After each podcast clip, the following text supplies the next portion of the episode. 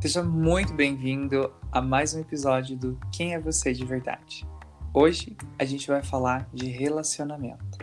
Nessa caminhada pelo autoconhecimento, o que a gente mais acaba fazendo é se relacionar, seja com os nossos amigos, parentes e até o nosso relacionamento afetivo. E para esse papo, para essa conversa sobre autoconhecimento nos relacionamentos, eu chamei a minha grande amiga Gabriele Zurk para compartilhar com a gente um pouquinho de experiência e a gente poder fazer uma contribuição bem legal. Tudo bem, Gabi? E aí, boa noite, bom dia, boa tarde. É um prazer enorme estar recebendo você aqui, Gabi. Tô bem feliz. Prazer é meu. Falar sobre amor é tudo que eu tenho, né? e para a gente começar esse papo, é, eu trouxe novamente é, uma parte, uma frase do livro do Guilherme Pinto, O Óbvio Precisa Ser Dito, né? Onde ele fala assim: Será que você não percebe que ao economizar nas relações você está perdendo de ganhar experiência na vulnerabilidade? E aí? Isso é muito perfeito, né? Porque você se relacionar com alguém é uma doação sua própria e, e você, é, como ele diz, né? Catar a experiência é, chega a ser uma contribuição, né? Uma contribuição afetiva você se relacionar com o próximo. E, e isso é incrível, né? Tem quem vê o lado bom e tem quem vê o lado ruim. É, o problema é que às vezes a gente acaba nesse momento de relacionamento com qualquer tipo de pessoa, né? Independente se for um relacionamento afetivo ou um relacionamento entre amigos, assim como nós e os outros relacionamentos, a gente tem criado uma cultura de economizar na relação, né? De entregar pouco, de se doar pouco. É, o famoso infe... orgulho, né? Exatamente. E a via de proporção tem que ser a mesma, né? O dar e o receber tem que ser na mesma quantidade. Porque assim você acaba ganhando em experiência e fortalecendo, por mais que seja contraditório, fortalecer a sua vulnerabilidade, né? Mas vulnerabilidade é exercer essa competência de flexibilidade, de estar vulnerável no sentido de relação, você está vulnerável em relações vazias, né? mas você sabe que isso puxa para um assunto é, ainda sobre o amor, mas não tão global, que é o amor próprio. Porque se a gente se a gente adquire, a gente entende sobre o amor próprio, a gente oferece aquilo que a gente tem para o outro, sem esperar algo em troca, né? Não que a gente não espere algo em troca, porque eu acredito que todo mundo sempre espera, nem que seja um sorriso, um obrigado, um abraço, é... mas a gente começa a entender que se a gente se ama 100% e a gente não precisa de ninguém para nos completar, a gente entrega o 100% que a gente tem para o próximo. Exatamente. A caminhada pelo autoconhecimento, como já foi dito nos episódios passados, ele é esse caminho eu com eu, né? Então, a gente tem primeiro passo é, utilizar essa esfera de se auto-questionar, não criticar, né? Mas de se olhar no espelho, de se vestir para você, né? De se arrumar para você, de ter essa visão de realmente amor próprio, de começar a se amar, para que isso comece a reverberar na vida do outro, né? Para que você tenha experiência, como diz o, o Guilherme, é, para que você tenha experiência de vulnerabilidade né? Porque isso também é necessário, isso também faz parte do autoconhecimento. Porque quando eu estou num relacionamento, seja ele qual for, qual esfera seja, e eu tenho bem claro para mim aquilo que eu gosto, não gosto, eu aceito, eu tolero até que ponto é, eu me torno menos vulnerável a passar por situações que eu não quero passar, né, Gabi? Exatamente. Exatamente, a gente começa a entender o limite, né? É o nosso limite para poder dar o, o gatilho para o limite do próximo. Sim, e isso é muito, isso é muito, isso é muito claro no sentido de que a gente começa essa evolução é, de se conhecer, né? Acho que muito muito mais do que se amar, né? Porque o amor próprio também é uma caminhada que a gente tem que percorrer para conseguir, que a gente é um processo, não dorme, né? é um processo, a gente não acorda e começa a se amar no outro dia.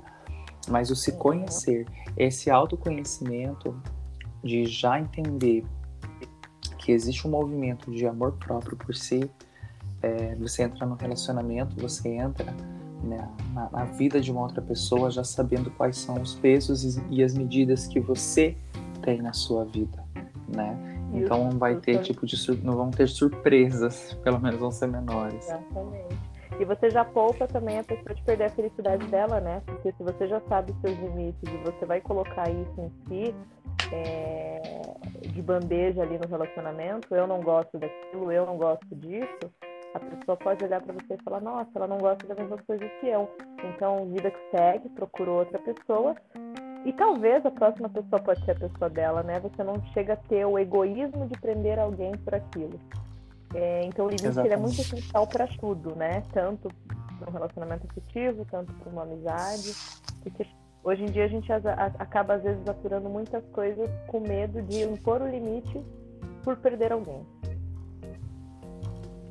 e eu não quero que o outro exceda o limite comigo, mas eu também quero eu não quero que ele exceda o meu limite, mas eu acho que eu também não sei respeitar, né, o limite do outro, porque a gente está tão preocupado, como você disse, de, de não impor limites para não perder as pessoas, que eu tenho uma consciência e o outro não.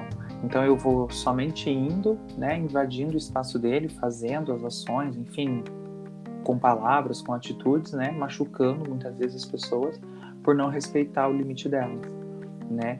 Mas eu a, a, geralmente a gente sempre quer o, o, espaço, quer ultrapassar, quer viver de maneira ilimitada, mas não aceita algumas coisas, né? Então é aquela coisa, se eu não faço para o outro o que você não quer que faça para você, é um clichê, é. esse clichê é verdade.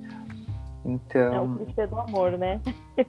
é o clichê do amor. Então, na verdade, assim, se você não quer, é, tra trate, se trate, né? Se, se cuide da mesma maneira com que você quer que as pessoas cuidem de você.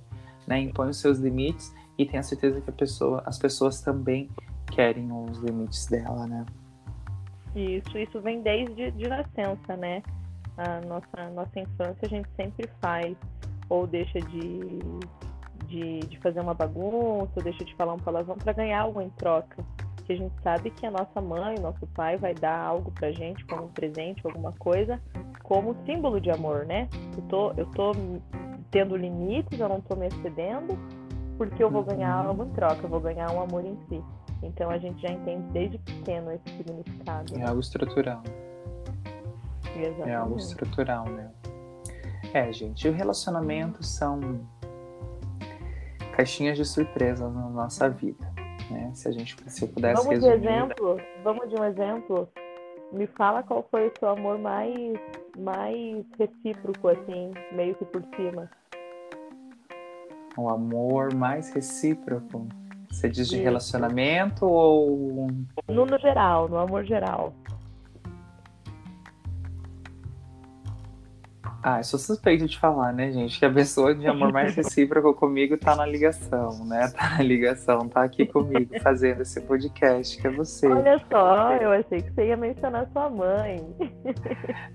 Não, mas é que amor de mãe é diferente, né? Eu, eu, é. eu, eu, não entrei. É algo obrigatório. É, eu acho que é obrigatório. Eu pensei assim. Ah, mas amor de mãe é o amor mais recíproco mesmo. É, mas eu acho que se eu pensar, eu, se eu pensar numa esfera familiar, é a minha mãe. Se eu pensar numa esfera de amigos, talvez seja você. Agora, se eu for pensar numa outra esfera, eu não sei. Aí a gente vai ficar aqui. Ora, Mas eu devolvo. Ora. Mas eu te devolvo a pergunta, Gabriele. E você? Qual foi o seu amor mais recíproco?